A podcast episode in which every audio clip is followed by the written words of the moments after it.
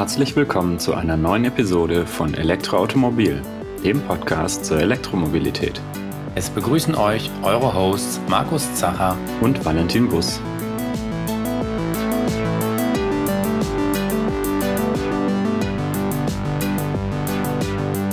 Diese Episode wird euch präsentiert von Mennekes.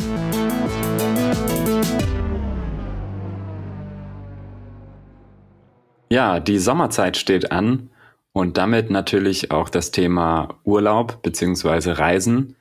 Und natürlich geht das auch mit dem Elektroauto.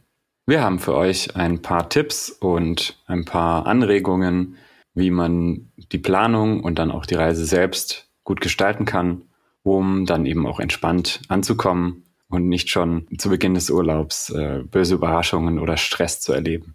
Genau, denn ich glaube, eins ist ähm, schon mal klar, mit dem E-Auto in den Urlaub zu fahren, das ist an sich kein großes Thema mehr. Dafür haben wir heutzutage genug Fahrzeuge, die langstreckentauglich sind, die eine gute Reichweite haben, die sich schnell laden lassen. Jetzt gerade im Sommer haben wir natürlich zusätzlich den Vorteil, dass insgesamt die Verbräuche ja auch der Autos niedriger sind als im Winter. Also im Winterurlaub muss man halt vielleicht nochmal einen Ladestopp mehr einplanen. Und ja, damit äh, kann man eben schon mit sehr vielen verschiedenen Modellen äh, wirklich sehr gut in den Urlaub fahren, ohne große Abstriche. Trotzdem lohnt es sich, ähm, ja, ein paar Sachen zu berücksichtigen. Und auch wenn wir hier ein paar Hörerinnen und Hörer haben, die schon häufiger mit dem E-Auto im Urlaub waren, da schon ein bisschen Erfahrung haben, dann denke ich, haben wir trotzdem so ein paar Hinweise, die vielleicht auch für diejenigen interessant sind, weil sich halt auch ein bisschen was geändert hat. So in den letzten, ja, ein, zwei Jahren hat sich dann doch nochmal einiges getan. Aber ich würde sagen, wir steigen einfach mal ein und wir haben das so ein bisschen chronologisch mal aufgebaut, was es zu beachten gibt bei, dem, bei der Urlaubsfahrt. Und da fangen wir einfach mal mit der klassischen Planung an. Genau, gut geplant ist halb gewonnen. Und das ist vielleicht so ein bisschen auch der Unterschied, den ja viele ähm, Verbrennerfahrer noch scheuen oder schrecken. Hm, es ist nach wie vor nicht empfehlenswert, einfach mal drauf loszufahren und zu gucken, ähm, viele Autos haben natürlich inzwischen auch gute ähm, Ladeplanung in den Navigationssystemen mit eingebaut. Aber selbst wenn ich das habe, lohnt sich trotzdem im Voraus so ein bisschen auszukundschaften, wo entlang meiner Strecke sind gute Ladeparks, nicht nur vielleicht vereinzelte Ladensäulen, ähm, wo ich dann, wenn sie in dem Moment, wo ich ankomme, belegt sind, äh, weiterfahren muss oder warten muss, sondern wo habe ich vielleicht gleich mehrere Lademöglichkeiten auf einer, an einer Stelle ähm, vielleicht auch, was sind meine lieberen Ladeanbieter, wo ich gute Erfahrungen schon gemacht habe in der Vergangenheit. Also jeder hat, denke ich, so ein paar Anbieter, die er lieber meidet und ein paar, die er lieber anfährt. Ähm, genau, und sich dann auch vielleicht schon im Voraus anzugucken, wo in der Nähe gibt es dann vielleicht auch ähm, gute Möglichkeiten, die Ladezeit zu verbringen oder wo sind sinnvolle Haltepunkte auf dem Weg. Genau, und das Ganze geht natürlich auch jetzt nicht irgendwie mit einem Autoatlas, sondern das macht man natürlich mit ähm, App-Unterstützung. Ähm, Valentin, du hast gerade schon gesagt, viele Autos haben ja selber schon eine Routenplanung drinne, die auch teilweise ganz gut funktioniert. Ähm, aber viele Fahrzeuge eben auch noch nicht oder vielleicht mag auch der eine oder andere sich da nicht ganz so drauf zu, äh, verlassen. Jedenfalls gibt es dafür verschiedene äh, Apps, die man auch zu dieser Routenplanung nutzen kann. Und ich will einfach mal drei verschiedene Apps vorstellen. Die hatten wir auch schon bei uns im Magazin mal hier und da erwähnt. Und eine ist Electric Roots. Das ist eine App, die wird hier, im, ich glaube sogar aus Stuttgart äh, kommt die Entwicklungsfirma ähm, entwickelt. Und das ist ein relativ einfacher Routenplaner, bei dem man mit wenigen Infos ja sein Fahrzeug anlegt, ähm, sein Ziel eingibt und äh, der dann automatisch anhand seines Fahrprofils ähm, ja, ermittelt, wo man ungefähr laden soll. Also sucht automatisch Ladestationen raus. Man kann die dann auch filtern, was man für eine Leistung haben will oder auch welche Anbieter. Auch wieder Stichwort, vielleicht will ich einen bestimmten Anbieter bevorzugen. Man gibt natürlich sein Auto an, man sagt auch ungefähr, wie, ob man eher sportlich oder ein bisschen sparsamer fährt. Und anhand der Daten, das geht alles relativ einfach, ja, ermittelt die App dann eben ungefähr die Reichweite und sagt, okay, damit du da gut ankommst, musst du hier laden, damit du sicher dann ans Ziel kommst. Mhm. Die App ist inzwischen auch, zumindest bei ähm, Apple CarPlay. Wenn man mit Apple CarPlay fährt, dann läuft die auch schon direkt mit auf dem, ähm, kann man es direkt über den Touchscreen dann auch bedienen. Und ansonsten mit Android Auto kann man es natürlich auch nutzen, indem man es ähm, dann einfach aufruft, die App. Also das ist dann nicht anders wie ein normales Navigationsgerät. Dann auch natürlich schon sehr bekannt und vielleicht so der, die erste App, die vielen da in den Sinn kommt, ist A Better Route Planner. Mhm. Die App selber ist ja schon sehr lange auf dem Markt. Die gibt es in einer kostenfreien Version, dann auch in einer Bezahlversion mit zusätzlichen Features. Ähm, bei Better Route Planner kann man sehr detailliert alle möglichen Angaben zum Fahrzeug angeben. Also ich kann da übertrieben gesagt noch den die Luft, relative Luftfeuchtigkeit berücksichtigen und den Sonnenstand. Also ist nicht mhm. ganz so krass, aber man kann wirklich sehr genau sagen, ja, wie fahre ich das Auto, wie ist die Topologie und so weiter. Das wird alles berücksichtigt. Und damit kann ich sehr genaue Planung durchführen. Ähm, ja, gibt es auch für Apple und Android. Genau wie Electric Roots ist vielleicht so ein bisschen Geschmackssache, was einem besser gefällt. Electric Roots ist ein bisschen schlanker, aufgeräumter, nach meinem Finden nach. A Better Route Planner ist halt eine App, die ja sehr etabliert ist und die eben ein bisschen ja noch mehr Detailmöglichkeiten gibt, mhm. um, um die Routenplanung durchzuführen. Meistens geht es aber auch, indem man es einfach auch ein bisschen schlanker nutzt. Und eine weitere App, die ja ebenfalls sehr gut für solche Routenplanung geeignet ist, ist die Pump-App, also wie Pump. Ähm, die gibt's nur für Apple.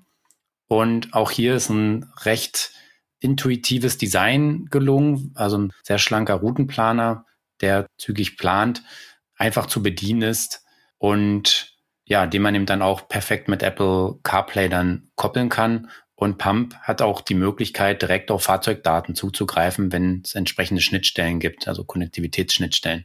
damit haben wir natürlich noch exaktere Informationen zum aktuellen Verbrauch und zum SOC und so weiter. Also mhm. das sind mal drei Beispiele. Mit den Apps kann man, wie gesagt, so eine Routenplanung durchführen. Wenn man eh zu Hause noch ist und seine Route so anschaut, dann kann man auch, also eigentlich das Standardportal, was man da immer empfehlen kann, ist dann äh, Going Electric beispielsweise. Ja, haben wir schon häufiger erwähnt. Genau. Da kann man auch einfach eine Route von A nach B eingeben und sich da auch ähm, die Stadt Ladestation anzeigen lassen. Auch hier lohnt sich dann ein bisschen zu filtern, dass man eben nicht die Ladestation, also jede kleine Schuko-Dose, die jetzt irgendwo am Campingplatz hängt, äh, mit einplant, sondern sich wirklich auch nur die Schnelllader anzeigt und dann auch ja Standorte mit mehreren Ladestationen. Ja. Das Schöne an diesem Stromtankstellenverzeichnis von Going Electric finde ich, dass man dadurch, dass es ja auch Open Source ist, also von ähm, den Nutzern auch mit, mit Daten befüllt wird, auch ähm, viele Nebeninformationen noch zu vielen Ladestationen findet. Also was zum Beispiel da in der Nähe für Restaurants oder Möglichkeiten sind, die Zeit zu vertreiben. Oder ist leider nicht immer ganz zuverlässig, aber es wird auch eingetragen, wenn mal eine Station nicht funktioniert oder wenn sie wieder funktioniert.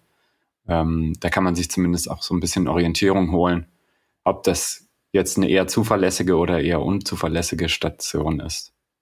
Genau, wobei man muss sagen, durch, dadurch, dass ähm, immer mehr Leute jetzt elektrisch fahren und die Standorte häufiger frequentiert werden, sind die Daten halt auch schneller, ja, ähm, sind nicht mehr so richtig aktuell. Also mhm, jemand, genau. ähm, es, man wird zwar denken, je mehr Leute kommen, desto häufiger wird es aktualisiert, diese Community-Daten, aber es ist eher so, dass ich glaube, eher immer weniger Leute sich noch die Mühe machen, das irgendwie in dem Verzeichnis zu melden. Mhm. Und dadurch, ja, ist es tatsächlich ein bisschen schwierig, mit den Daten zu arbeiten.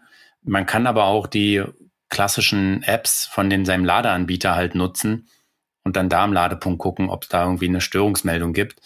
Aber auch da, da haben wir auf jeden Fall noch eben weiter einen Schwachpunkt. Diese Datenaktualität ist nicht immer die beste. Also es kann mhm. sein, dass es als funktionierend und frei angezeigt wird. Aber wenn die Ladesäule das dann eben nicht korrekt ins Backend meldet, dann sehen das natürlich die, die Apps dann auch nicht. Und dann kann eben sein, dass der Ladepunkt doch trotzdem belegt ist oder blockiert ist äh, oder defekt ist. Eben auch hier nochmal ja der Hinweis, dass es sich wirklich lohnt, da Ladeparks rauszusuchen, wo es eben mehr als einen Ladepunkt gibt, sondern inzwischen gibt es ja durchaus einige mit sechs, acht und ja, teilweise über zehn Ladepunkten. Mhm. Genau. Gut, jetzt haben wir so ein bisschen äh, die Tools beleuchtet, aber zum Vorgehen selbst gibt es ja auch ein paar Tipps, wie man dann seine Route mit diesen Tools plant. Also wir hatten ja schon erwähnt, ähm, im Voraus gucken, gucken, wie kann man die Zeit vielleicht dort auch sinnvoll verbringen. Aber natürlich ist auch die Frage, und da scheiden sich sicher auch die Geister, ähm, plane ich meine Route so, dass ich wirklich äh, durchoptimiert habe, mit möglichst wenig Stops durchzukommen? Oder plane ich sie doch lieber so, dass ich vielleicht ein oder zwei Stops mehr einplane, dass ich äh, etwas flexibler bin, auch bei der, bei der Auswahl, wenn mal was schief geht, wenn mal was ähm, nicht verfügbar ist ähm, oder so. Also ich persönlich bin zum Beispiel niemand, der sein Auto bis auf, auf zwei Prozent Restladung runterfährt, ähm, sondern ich plane eher so, dass ich innerhalb des Zielpunkts dann nochmal eine, eine weitere Ladestation oder einen weiteren Ladepark locker noch erreichen könnte mit der Restreichweite. Das heißt, dann durchaus auch mal irgendwie noch 30, 40 Kilometer Rest im Akku zu haben, wenn man ankommt, weil das macht es einfach wesentlich entspannter, ähm, längere Strecken zu reisen, wenn man nicht immer so spitz auf Knopf sozusagen äh, kalkuliert. Genau, da sprichst du einen ganz wichtigen Punkt an. Und jetzt gerade in der Urlaubszeit sollte vielleicht auch der eine oder andere, der gerne mal auf Spitze auf Knopf fährt, also ich mache das auch ganz gerne mal, aber wenn man im Urlaub ist, dann will man vielleicht auch einfach mal Entspannung haben und muss jetzt nicht sagen, oh, jetzt fahren wir mal doch mit 80 hinterm LKW her, weil es dann doch äh, ein bisschen knapp wird. Es macht absolut Sinn, damit ein bisschen mehr Puffer zu planen. Ja, vielleicht schon in Richtung bei 20 Prozent durchaus mal eine Lademöglichkeit zu nutzen. Nicht nur, weil es entspannter ist, sondern weil wir jetzt eben in diesen Hauptverkehrszeiten ähm, müssen wir damit rechnen, dass Ladeinfrastruktur wirklich sehr, sehr gut belegt ist. Ähm, das kann dann eben sein, dass ich jetzt sage, oh, jetzt will ich unbedingt da laden und da ist jetzt aber eine Riesenschlange. Ähm, ich muss aber, ich kann jetzt nicht nochmal sagen, na komm, vielleicht probiere ich es nochmal ein oder zwei Ladesäulen weiter. Dann muss ich da halt warten. Es kommt tatsächlich inzwischen vor, dass zu Urlaubszeiten, ich hatte es jetzt am, am Brenner erlebt, da gibt's eine ziemlich auf dem, genau an der, exakt an der Grenze zwischen äh, Österreich und Italien gibt's eine Ionity-Station in so einem Parkhaus. Und da war wirklich mit Warten angesagt. Das war auch hier zur Osterzeit, also auch durchaus eine, eine Zeit, wo sehr viel Verkehr war. Und das war jetzt nicht weiter tragisch. Ja, ich musste ungefähr zehn Minuten warten, bis eine Ladestation frei war. Ähm, da war dann auch einfach die Überlegung, fährt man noch mal eine Station weiter, irgendwo in so einem Dorf, aber dann weiß man auch nicht genau, fährt man auch wieder lange neben der Autobahn und dann mhm. am Ende wegen zehn Minuten lohnt sich's nicht. Also muss man halt so ein bisschen abwägen. Aber es kann eben passieren, dass man mal warten muss. Ähm, ich, das kann jetzt auch genauso passieren, wenn man an die Tankstelle fährt. Also da zur Verkehrszeit, dann sind die Tankstellen auch alle voll. Da muss man auch mal warten, bis man rankommt. Und da muss man doppelt warten, wenn man dann nochmal an der Kasse warten muss. Das entfällt hier dann. Also da braucht man sich vielleicht auch gar nicht so ärgern. Ja, jedenfalls muss man da ein bisschen mit rechnen, dass durchaus mal Ladestationen auch mal voll sind. Und da gilt es so ein bisschen abzuschätzen, ja, ähm, bin ich jetzt der Einzige, der wartet, dann ist vielleicht die Überlegung, so lange zu warten bei sechs Stationen. Da ist dann eigentlich statistisch relativ schnell klar, dass da so nach fünf, sechs Minuten wahrscheinlich was frei werden wird. Ähm, vielleicht nach zehn Minuten. Wenn natürlich schon vor mir drei, vier Autos stehen, habe ich jetzt selber noch nicht erlebt, aber könnte jetzt natürlich schon mal an neuralgischen Punkten passieren. Ist vielleicht Überlegung, na, vielleicht nehme ich einen Ladepark, der ein bisschen, ähm, bisschen weiter noch weg liegt. Aber dafür brauche ich natürlich auch den, den Schluck dann noch im Akku drinne, dass ich dabei dahin noch fahren kann. Hm. Ich kann das aber auch eh bei den Routenplanern und den Fahrzeugen doch bei den genannten Apps dann auch einstellen, wann ich ungefähr laden will. Also da kann man sich so ein bisschen auch seine Wohlfühlschwelle einprogrammieren und Empfehlung wäre da natürlich eben auch einen etwas höheren Wert jetzt zu nehmen. Ja. Ja, du hast einen wichtigen Punkt ja angesprochen mit den möglichen Schlangen zu, zu Stoßzeiten. Urlaubsverkehr ist natürlich dafür prädestiniert. Ähm, und da ist vielleicht auch nochmal so ein Hinweis auf eine gewisse Ladeetikette. Ähm, man denkt dann natürlich zuerst mal äh, ans eigene Vorankommen, aber da gibt's vielleicht auch so ein paar Regeln, wenn die alle befolgen, dann warten insgesamt auch weniger Leute an den, an den Ladesäulen. Äh, zum Beispiel ist es ja so, dass sich bei den meisten Autos nicht lohnt, ähm, über 80 Prozent hinweg äh, den Akku noch weiter vollzuladen. Also wenn es jetzt nicht gerade darum geht, ob ich jetzt ankomme oder nicht ankomme, ähm, lohnt sich in der Regel nicht, ähm, weil die Ladegeschwindigkeit dann deutlich abnimmt. Oft ja schon, also je nach Autos auch schon früher, aber gerade bei 80 Prozent ist üblicherweise ein Punkt erreicht, wo das Laden dann auch so langsam vonstatten geht, dass es sich eher lohnt, dann weiterzufahren und die, die Ladesäule entsprechend eben auch wieder freizugeben für die nächste Person. Genau, also das, ähm, die Ladekurve ist da wirklich ein wichtiger Punkt, ähm, auf den man da achten sollte. Ähm, klar, es ist natürlich auch so, das ist der Vorteil, wenn man möglichst leer fährt. Ja, wenn ich fast mit, mit, keine Ahnung, mit fünf Prozent in die Ladesäule komme, dann habe ich meistens die höchste Lade, Ladeleistung. Also der, der es riskiert, der hat den Vorteil, dass er dann auch sehr schnell laden kann am Anfang wieder. Hm. Ähm, das ist eben ein bisschen der Nachteil, wenn man mit erst mit 20 Prozent oder schon mit 20 Prozent ansteckt, dann wird man in den meisten Fällen nicht die maximale Ladeleistung bekommen, aber trotzdem wird der Akku noch sehr schnell gefüllt. Und ja, über 80 macht es wirklich nur noch bei sehr, sehr, sehr wenigen Fahrzeugen Sinn. Also vielleicht noch ein Audi e-tron, der wirklich ähm, 80 auf 100 noch in, in ja, knapp nicht mal 15 Minuten für braucht. Da mag das noch akzeptabel sein. Aber bei den meisten Autos dauert es dann deutlich länger. Und da gehört es ja wirklich dazu, die Ladesäule zu räumen.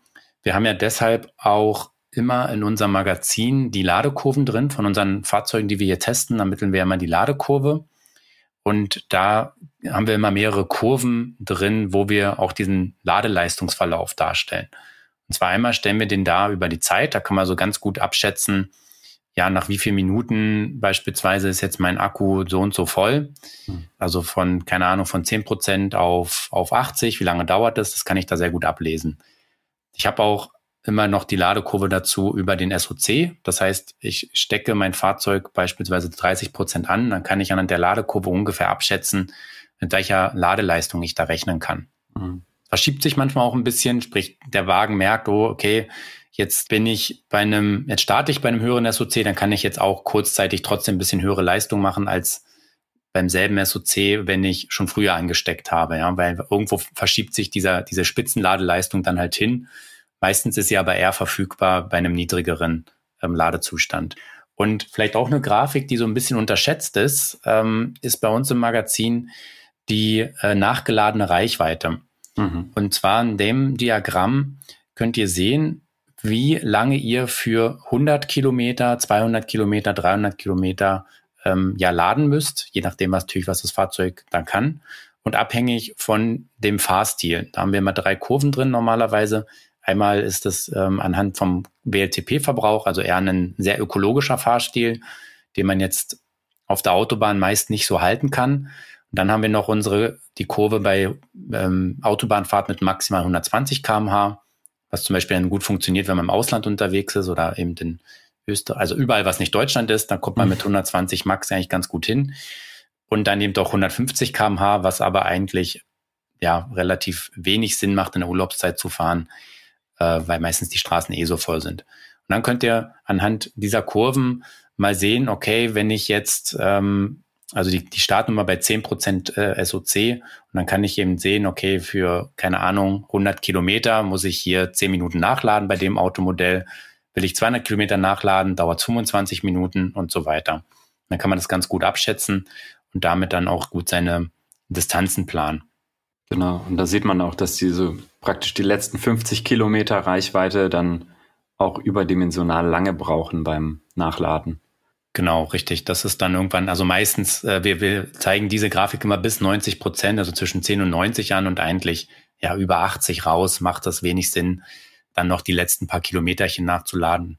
Das, äh, da hilft es dann eher nochmal einen Stop ein, einzubauen zwischendurch. Hm. Genau. Ja, wir haben schon gesagt, äh, Ladeplatz auch gerne räumen, weil es kommen bestimmt welche nach einem, die dann auch laden wollen, nicht bis 100 Prozent laden. Ähm, also wirklich da fair zueinander sein, das hilft nachher allen.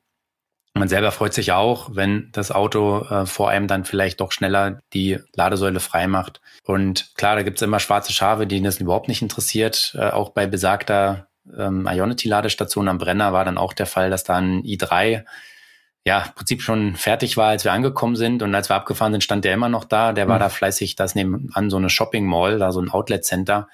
War wahrscheinlich da ein paar Stunden shoppen und hat dann so lange den Ionity-Lader blockiert, wo natürlich auch eigentlich Ionity wenig Interesse daran hat, aber die können es auch nicht sanktionieren, weil die wollen natürlich da auch ein bisschen Strom durchjagen lassen. Und wenn dann nebenher ja durchaus größere E-Fahrzeuge kommen, die alle mal so 60, 70 Kilowattstunden ziehen, die müssen dann daneben warten.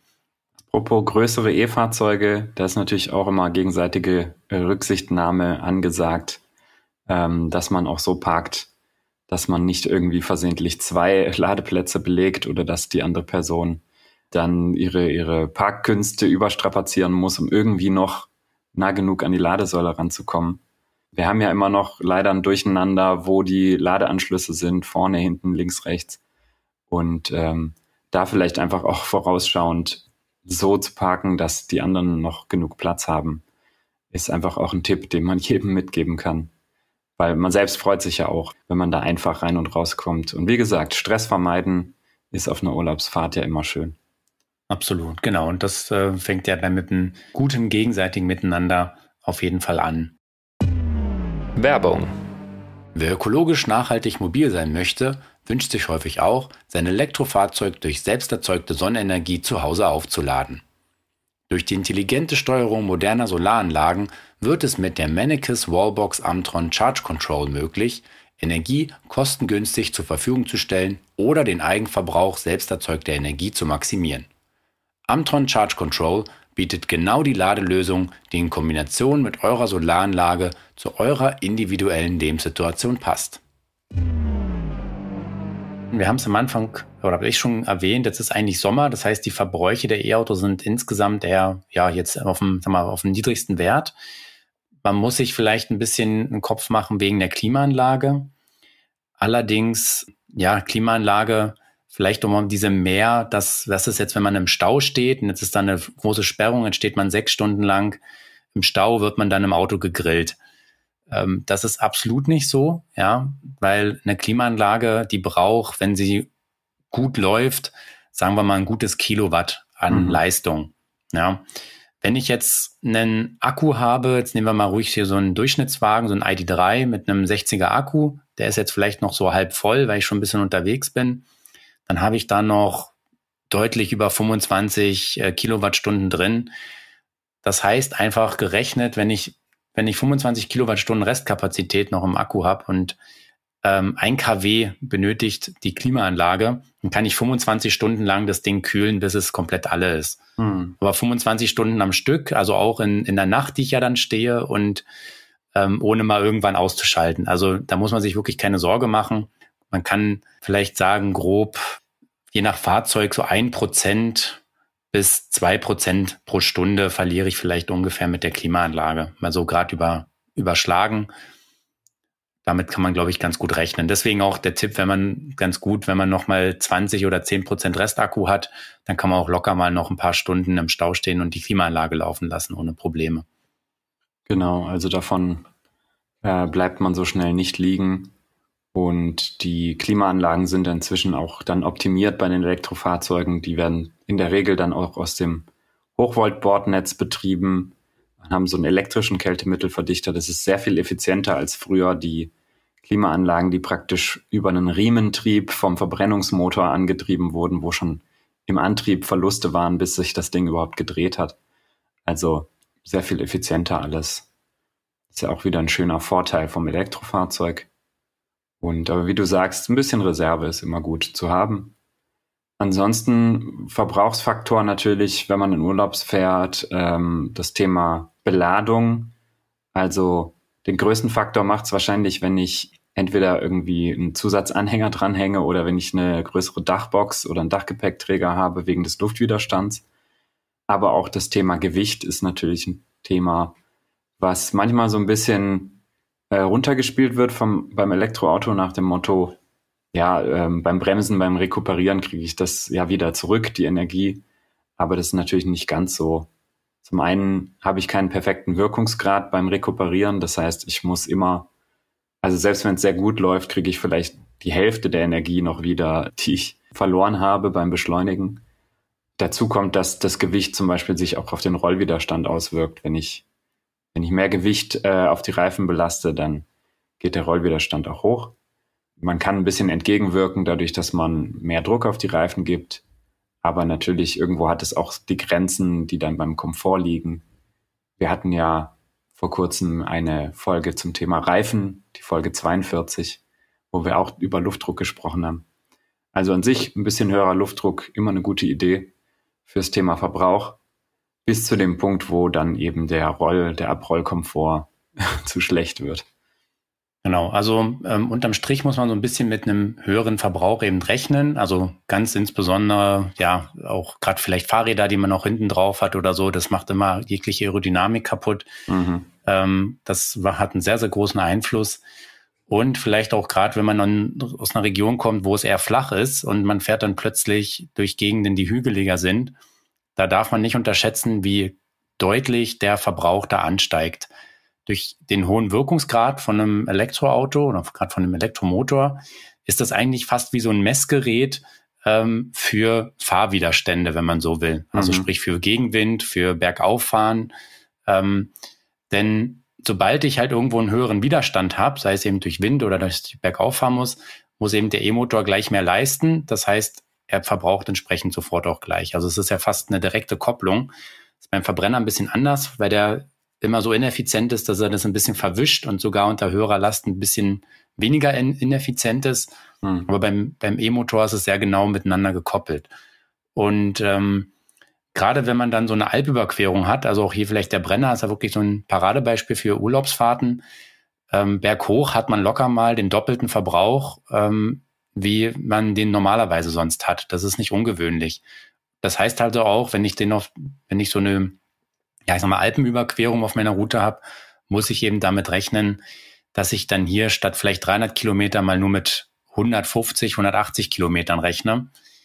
Ähm, auf der anderen Seite ist dann schön, das ist das Gute, wenn man auf dem Brenner oben das geschafft hat, kann man gleich laden und dann geht's danach schön sanft bergab, kann man sehr gut rollen lassen.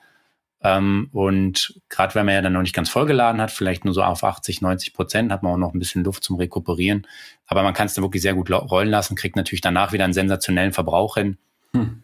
Aber unterm Strich heißt immer, eine Bergüberfahrt ähm, erhöht immer den Verbrauch. Also im absoluten Flachlandfahren ist immer sparsamer. Bringt mir natürlich nichts, wenn ich halt in den Gegend will, wo ich nun mal über die Berge muss. Ja, dann kann ich natürlich irgendwie auch außen rumfahren, das macht dann meistens auch nicht so viel Sinn. Ja. Also das sollte man einfach auch nochmal im Hinterkopf bewahren dass, äh, oder behalten, dass eben Berge wirklich einen sehr hohen Einfluss haben auf den Verbrauch, zumindest beim Hochfahren. Genau.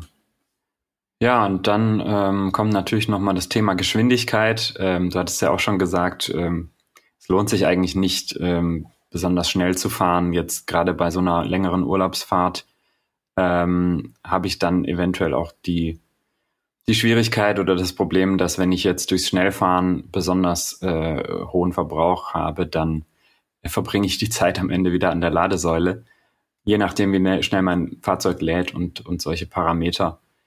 Aber letztendlich ist ja der Zusammenhang eben so, dass der Luftwiderstand dann quadratisch steigt mit der Geschwindigkeit. Das heißt, doppelt so schnell ist nicht doppelter Verbrauch, sondern vierfacher Verbrauch sozusagen. Das heißt, ab einem bestimmten Punkt lohnt sich nicht mehr wirklich schneller zu fahren. Nee, absolut. Also da sind auch die meisten Fahrzeuge eher so, dass sie dann zu viel verbrauchen und auch nicht so schnell laden können. Ähm, es ist auch sowieso immer teurer, das ist auch klar. Also schneller fahren ist immer teurer, das muss einem bewusst sein. Daher macht es eh Sinn, da mal es einfach bei, vielleicht bei 130 gut sein zu lassen.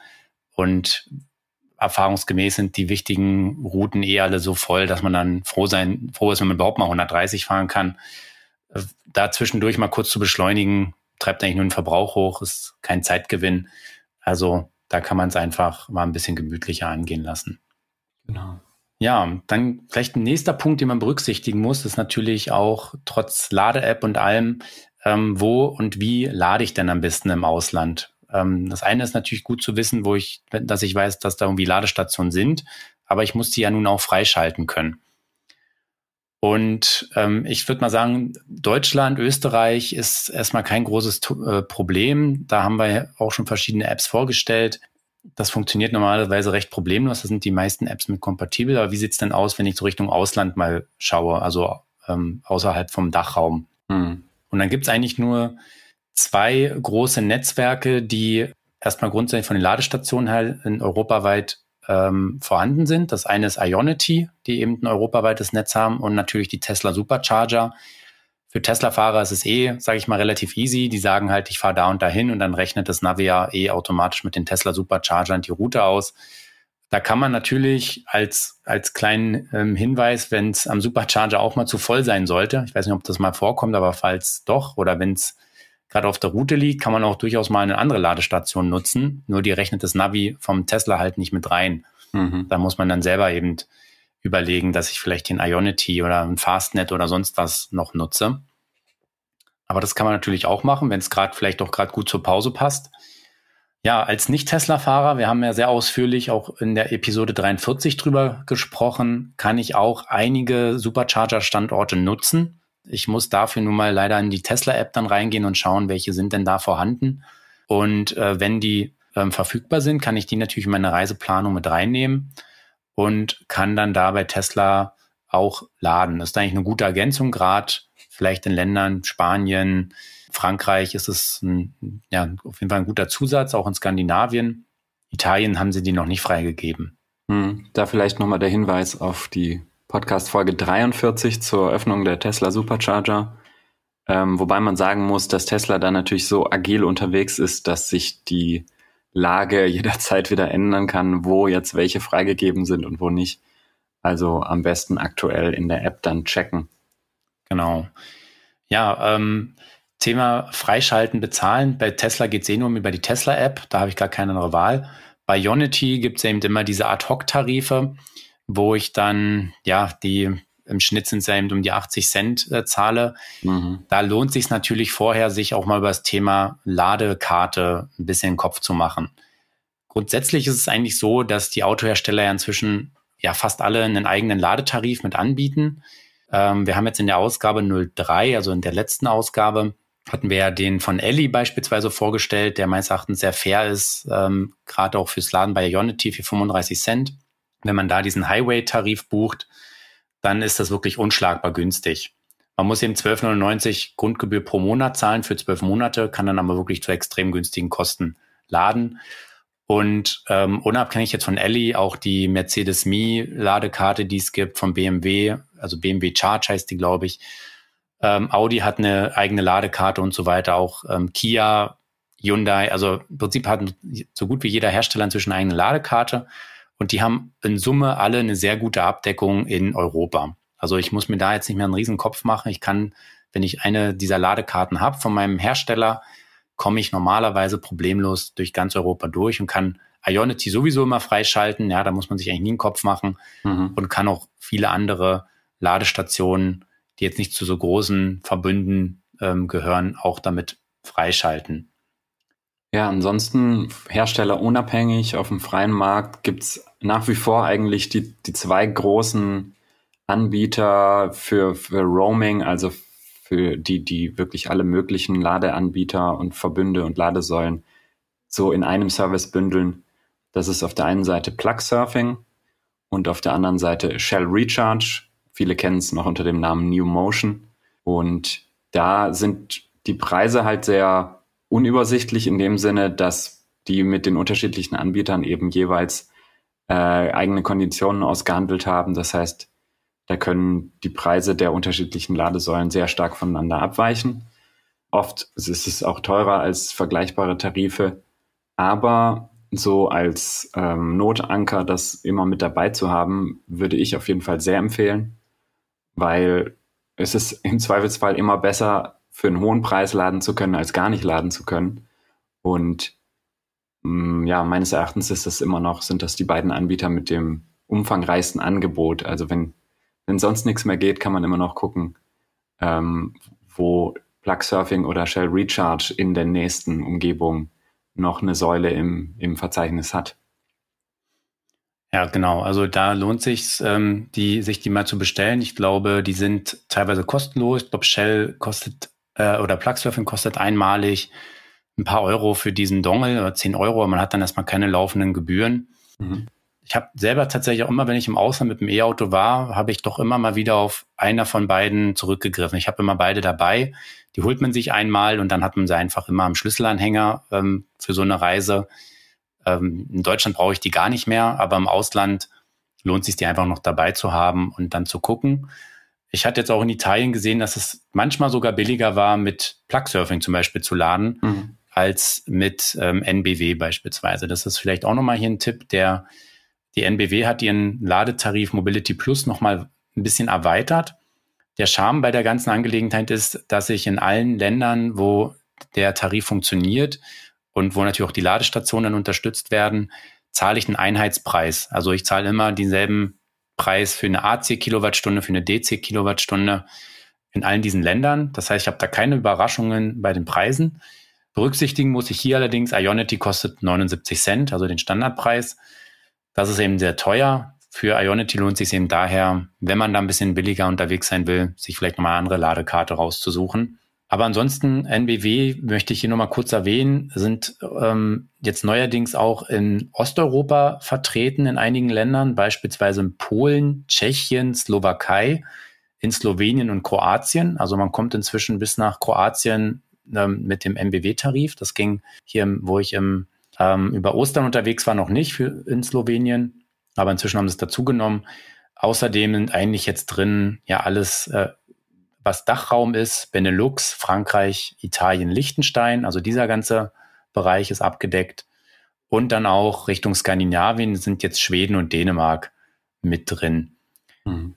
Da ist vielleicht auch nicht mal jede Ladestation mit angebunden, aber alles, was so ein bisschen größer ist, also wo irgendwie so ein, ja, in Italien beispielsweise ist ja dann Enel, also Enel X, das ist ja so ein bisschen wie ähm, ja, so ein Staatskonzern eigentlich. Das ist dann alles natürlich damit abgedeckt. Ähm, und ja, in anderen Ländern wird es dann ähnlich sein. Wer die App eh schon dabei hat oder seine Ladekarte, nimmt sie einfach mit. Wenn er Glück hat, funktioniert sie. Die ähm, dürfte in immer mehr Ländern eben auch klappen. Empfehlung wäre aber, wie gesagt, wenn es noch weiter rausgeht, auch vielleicht Richtung Spanien oder so, dann sich noch Shell Recharge oder Plug Surfing zu holen. Und wenn man eine Ladekarte von seinem Autohersteller hat, da auch nochmal gucken, wie viele Ladepunkte sind so abgedeckt, kann man normalerweise auch mal per App ja auch prüfen. Die sind aber inzwischen, wie gesagt, sehr, sehr umfangreich und meistens braucht man keine weitere Ladekarte mehr. Also mhm. letztes Jahr war ich mit dem Audi e-tron in äh, Audi e-tron GT in äh, in Italien auch unterwegs. Das war mit der Audi-Ladekarte. Die ging auch in, in der Schweiz, die ging logischerweise in Deutschland, also die ging eigentlich überall. In Italien auch. Da muss man, das ist inzwischen wirklich schon sehr gut gemacht, ähm, wie sie die Abdeckung da reingeholt haben. Ja. Genau. Ich würde mal sagen, unterm Strich kommt man heute mit zwei Ladekarten eigentlich aus. Mit einer seiner Hauptladekarte, die auch im Ausland dann ganz gut funktionieren sollte und dann vielleicht noch eine Backup-Karte für den, für den Notfall. Und damit kann man eigentlich immer laden und vielleicht dann sogar schon ein bisschen Kostenoptimierung betreiben, wenn man dann noch sich die Mühe macht zu vergleichen, ist es mit der einen billiger als mit der anderen. Mhm. Ja, da hat sich auf jeden Fall viel getan. Also gerade dieses Thema Roaming und die Herstellertarife sind da deutlich fortgeschrittener als jetzt noch vor zwei, drei, vier Jahren.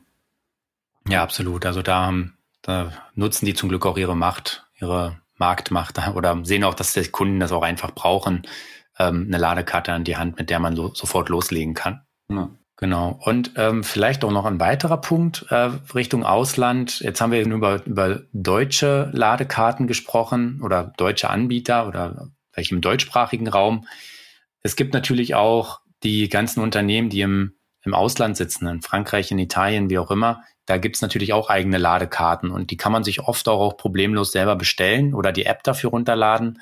Das ist ja dann auch alles mit Euro kein großes Ding mehr. Mhm. Also es geht ohne Probleme und da kann man dann unter Umständen auch nochmal von deutlich günstigeren Ladetarifen profitieren. Vielleicht jetzt nicht, dass es nur die Hälfte kostet, aber vielleicht kann ich dann ähm, ich sage jetzt mal von Enel in Italien, die Schnellladesäulen vielleicht für 40 Cent nutzen statt für 50 Cent oder so. Ja, und wenn ich weiß, ich bin da jetzt mal zwei, drei Wochen in Italien unterwegs, kann sich das vielleicht lohnen, sich dafür nochmal so eine ähm, Ladekarte zu holen. Aber da geht es jetzt schon wirklich in Richtung dann, ja, Kostenoptimierung im Detail. Ja, und dann sollte man sich einfach aktuell auch für das entsprechende Land nochmal informieren. Mhm. Es gibt ja einschlägige Internetforen wie das erwähnte Going Electric Forum. Genau. Wo sich auch viel getan hat, ist bei den Ladesäulen selbst. Wenn ich zurückdenke, ähm, vor drei, vier Jahren war 50 kW halt einfach der Standard Ladeleistung. Ähm, heute möchte man die mit vielen Autos vielleicht gar nicht mehr anfahren, weil ähm, dann doch Ladeleistungen von 100 Kilowatt und mehr einfach ähm, die Regel sind. Wir haben ja schon auch äh, über die Hypercharger gesprochen von Alpitronic, die sehr zuverlässig sind, die von vielen eingesetzt werden, aber auch die äh, Alternativen, die jetzt neu gebaut werden, sind natürlich ein großer Fortschritt gegenüber dem, was vor ähm, drei, vier Jahren noch an den, an den Rastplätzen so stand. Dennoch gibt's ja die alten Ladesäulen oft noch. Also meistens stehen die 50 kW Lader dann direkt neben den neuen Säulen. Und mit einigen Fahrzeugen, ähm, die jetzt nicht wesentlich schneller als 50 kW laden können oder sogar bei 50 ihre Grenze haben, wie zum Beispiel der BMW i3 oder Renault Zoe liegt ja knapp, knapp drunter und Kona, Niro und Co. Ja, die können, die kommen nur kurz drüber, ja. Die kommen knapp drüber, aber da macht es jetzt nicht einen Riesenunterschied. Da könnte man mhm. auch den 50 kW Lader nehmen, um vielleicht äh, gerade der, der Überlastung der Infrastruktur ein bisschen aus dem Weg zu gehen.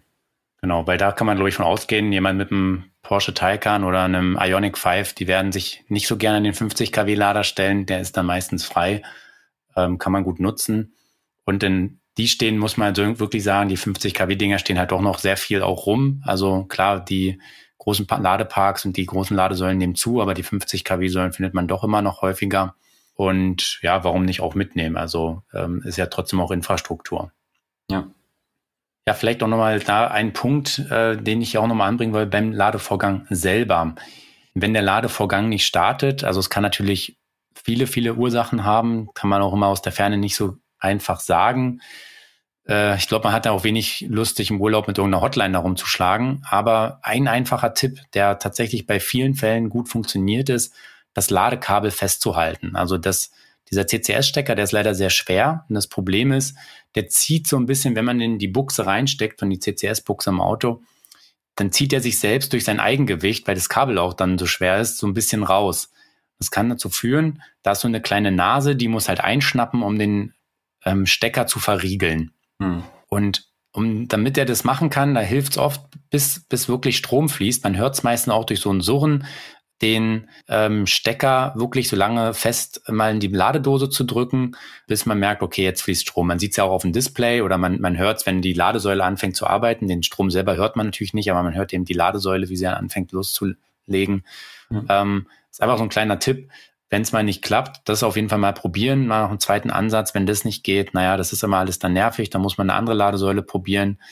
Ähm, das ist dann auch wieder der Vorteil wiederum, wenn es jetzt mehrere Ladestationen gibt kann man da mal durchvariieren.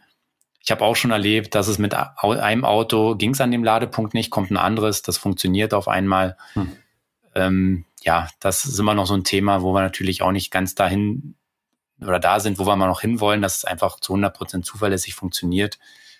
Ähm, aber da haben wir auch schon häufiger hier im Podcast drüber geredet, was da so die Ursachen für ja, dass es verschiedene Ursachen hat seitens Fahrzeug, seitens Ladeinfrastruktur, wenn die nicht richtig miteinander spielen wollen. Hm.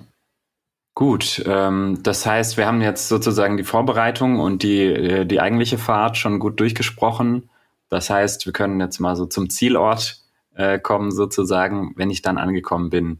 Beziehungsweise vielleicht noch davor. Die Vorbereitung würde ja auch beinhalten zu gucken, wo kann ich denn vor Ort an meinem Zielladen habe ich einen Destination Charger, also sozusagen eine Lage, Lademöglichkeit am Ziel. Dann ähm, muss ich natürlich da auch nicht planen, noch mit einem großen, mit einer großen Restreichweite anzukommen.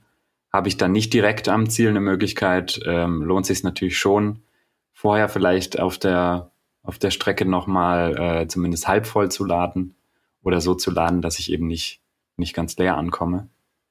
Ja, da, kann, da hilft es auch immer, ähm, vorab mal mit der Unterkunft ähm, eine E-Mail zu schreiben oder zu telefonieren, ob sie vielleicht eine Lademöglichkeit da haben, weil nicht immer steht es ja auch irgendwo. Hm. Oder zumindest auch interessant sind dann eben ähm, ja einfach Standardsteckdosen.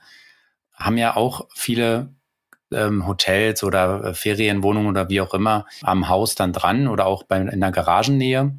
Hm. Und die kann man natürlich auch nutzen.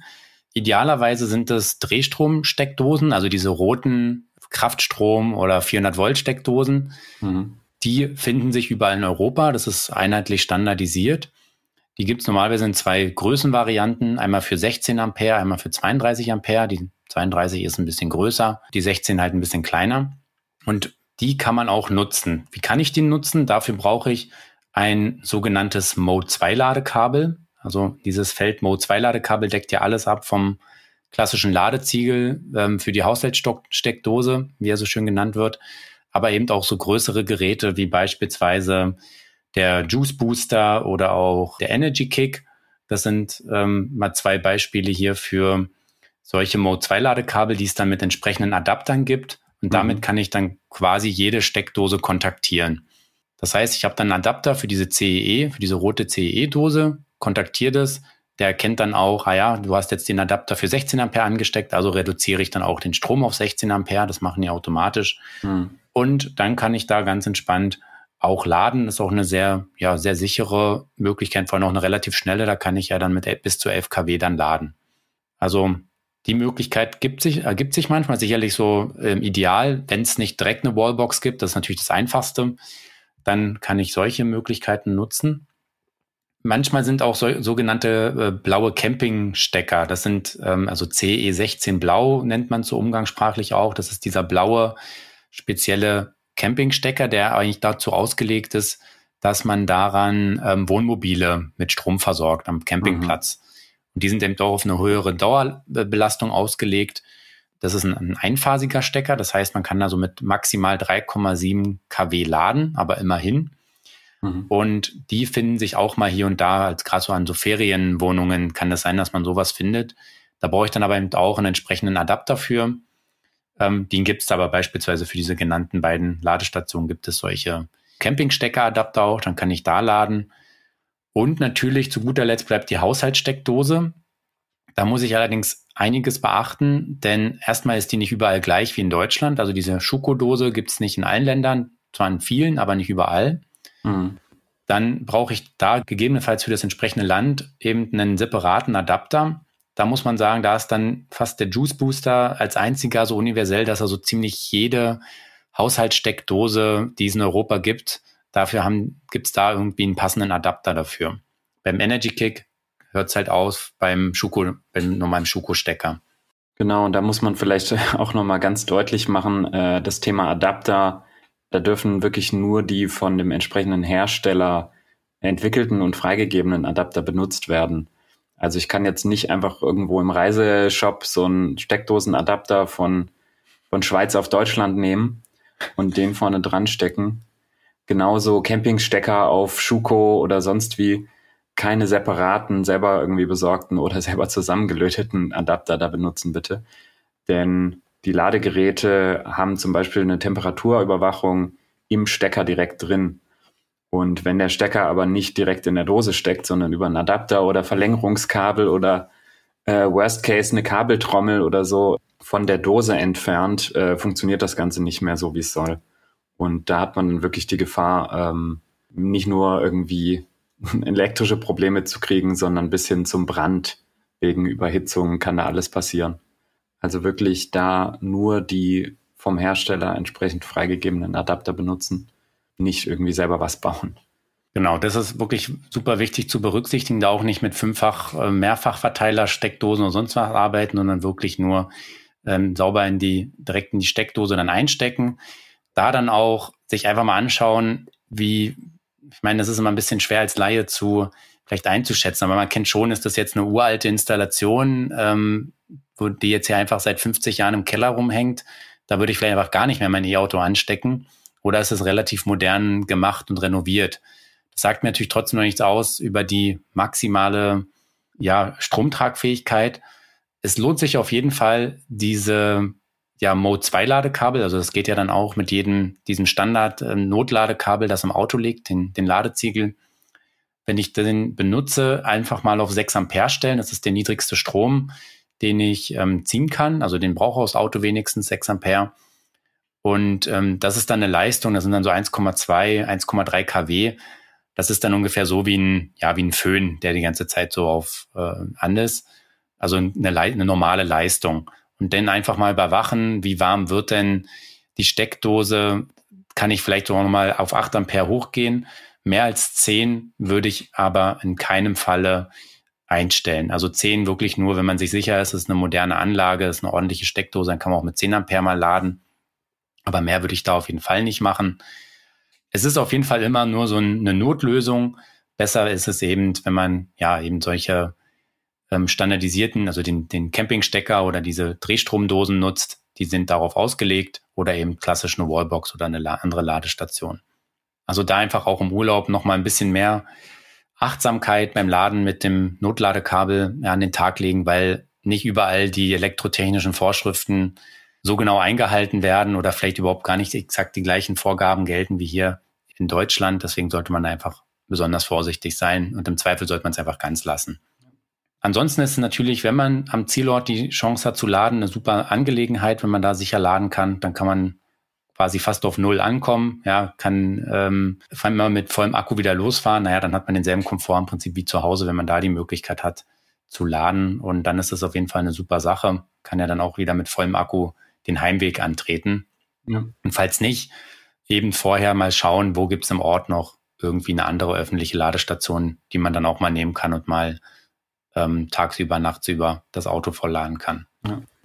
Ja. dann haben wir noch einen letzten Punkt hier zu diesem kleinen, unserem kleinen Urlaubsausflug, ähm, Tipps zum elektrischen Reisen. Und zwar, ähm, vielleicht fliegt ja auch der ein oder andere in den Urlaub oder fährt mit der Bahn, sprich hat sein Auto jetzt nicht dabei. Und ähm, dann will man ja vielleicht trotzdem auch mit einem Elektroauto ähm, unterwegs sein, sprich will sich ein Elektrofahrzeug mieten. Und ähm, da gibt es ähm, ein Portal, das nennt sich eMiva, also wie Elektromietwagen, eMiva, mhm. ähm, wo man inzwischen auch für einige Urlaubsorte, das waren jetzt noch nicht allzu viele, äh, ich habe gesehen, Mallorca war, glaube ich, dabei und ich glaube auch Paris. Da kann man schauen, was gibt es vor Ort für Elektrofahrzeuge zur Miete. Mhm. Da einfach nur mal ein kleiner Tipp ja, wenn man eben auch im Urlaub elektrisch unterwegs sein will, ein paar Städte sind da inzwischen mit drin. Genau, Amsterdam, Brüssel, Paris, London, Mallorca. Also es sind noch nicht so viele, aber immerhin einige. Und dann kann man da, das ist ein, ein Mietwagenvergleich, und dann kann sich dann da eben auch ein E-Auto raussuchen. Natürlich kann ich auch bei den klassischen Autovermietern vor Ort anfragen, ob die ein Elektroauto haben. Ja, fehlt mir selber noch völlig die, die Erfahrung mit zu. Immer wenn ich das wollte, dann gab es eigentlich nie was. Und jetzt war ich aber auch lange nicht mehr darauf angewiesen wäre sicher auch mal spannend zu erfahren, wie inzwischen so der E-Auto-Bestand am, am Urlaubsorten sind, ist. Ja, man hört ja immer ähm, in den Nachrichten, dass äh, Sixt oder Herz oder sonst wie mit Tesla oder äh, anderen Herstellern größere Verträge abschließt. Allerdings tatsächlich ist ein Großteil der Flotte dann immer noch mit Verbrennungsmotor. Von daher ist natürlich dann schon cool, so einen Vermieter zu haben, der nur Elektrofahrzeuge anbietet. Ähm, ich habe hier gerade auch nochmal die Webseite aufgemacht neben den Urlaubsregionen gibt es auch reguläre ja, Vermietungen in vielen deutschen und österreichischen Städten. Genau, da sind die gestartet und das ist ein, ja, ist ein Vergleichsportal, kann man auch so mal grundsätzlich schauen. Genau, das noch als kleiner abschließender Tipp. Und ja, jetzt hoffen wir, dass wir mit den Hinweisen so ein bisschen, vielleicht einerseits auch die Sorge vor dem Reisen mit dem E-Auto nehmen konnten, aber auch einfach äh, die Reise, wenn man die Tipps berücksichtigt, unterm Strich entspannt äh, ablaufen kann.